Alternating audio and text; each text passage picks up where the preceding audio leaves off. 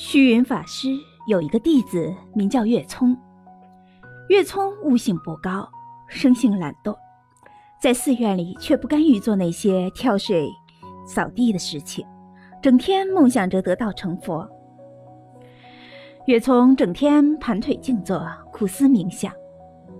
有一次，虚云法师便问他：“你这样盘腿而坐是为了什么？”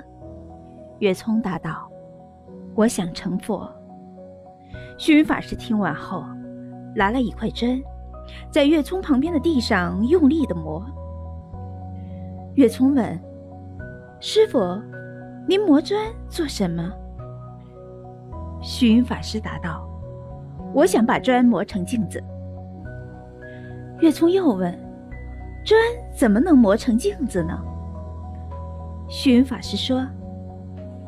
砖既不能磨成镜，那么你盘腿静坐又岂能成佛？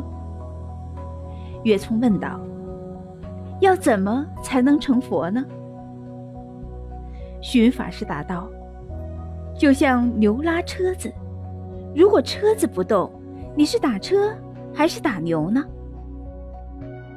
月聪恍然大悟，从此放弃成佛的想法。